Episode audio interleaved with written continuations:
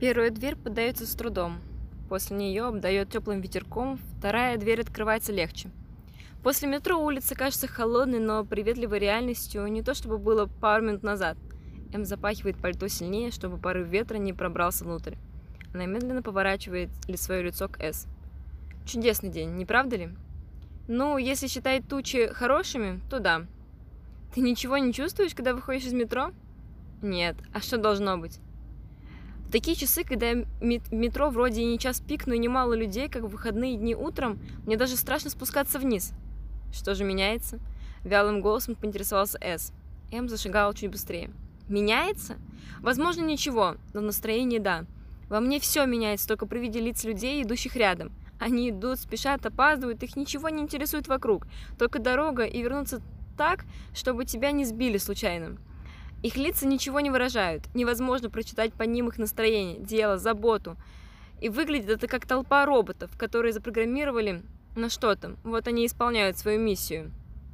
Но ведь это неправильно. Мы люди, мы должны что-то обозначать. Пусть это будет плохое, пусть огорчение, но не каменный взгляд, от которого пробегают мурашки по телу, из-за которого хочется кричать или спрятаться куда-нибудь подальше, где он не достанет.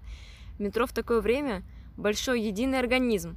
Вот с чем он у меня ассоциируется. А люди – это органы, точнее составляющие органы. А если что-то пойдет не так, кто-то запнется, упадет или просто засевается, то все пойдет наперекосяк. Организм встанет и прекратит свою обычную деятельность. Вот здесь начнутся эмоции, ругательства, обвинения в том, что ты не как все, что ты другой. Но вскоре все прекратится и пойдет заново. Все те же безмолвные лица и глаза, в которых прочесть ничего невозможно. Разве такое только в метро? Нет, конечно. Такие люди повсюду. Просто в метро меньше места, и это лучше заметно. А так все одинаково. Идешь ты радостный по улице, разглядываешь людей, а смотреть-то не на что. Все копии одного и того же, и редко, когда увидишь такого же человека, как ты. Только один взгляд, и понятно сразу все. Все, что творится у него в душе. Это испуг, недоумение, надежды, горе, разочарование, да все что угодно. Главное, глаза у него живые, а не стеклянные. В них можно смотреть и видеть что-то, не то, что в других. М замолчала. Тяжелые мысли грузом проплывали в голове С. Я никогда не задавалась таким вопросом. Возможно, не способен видеть больше, чем дано, а она может.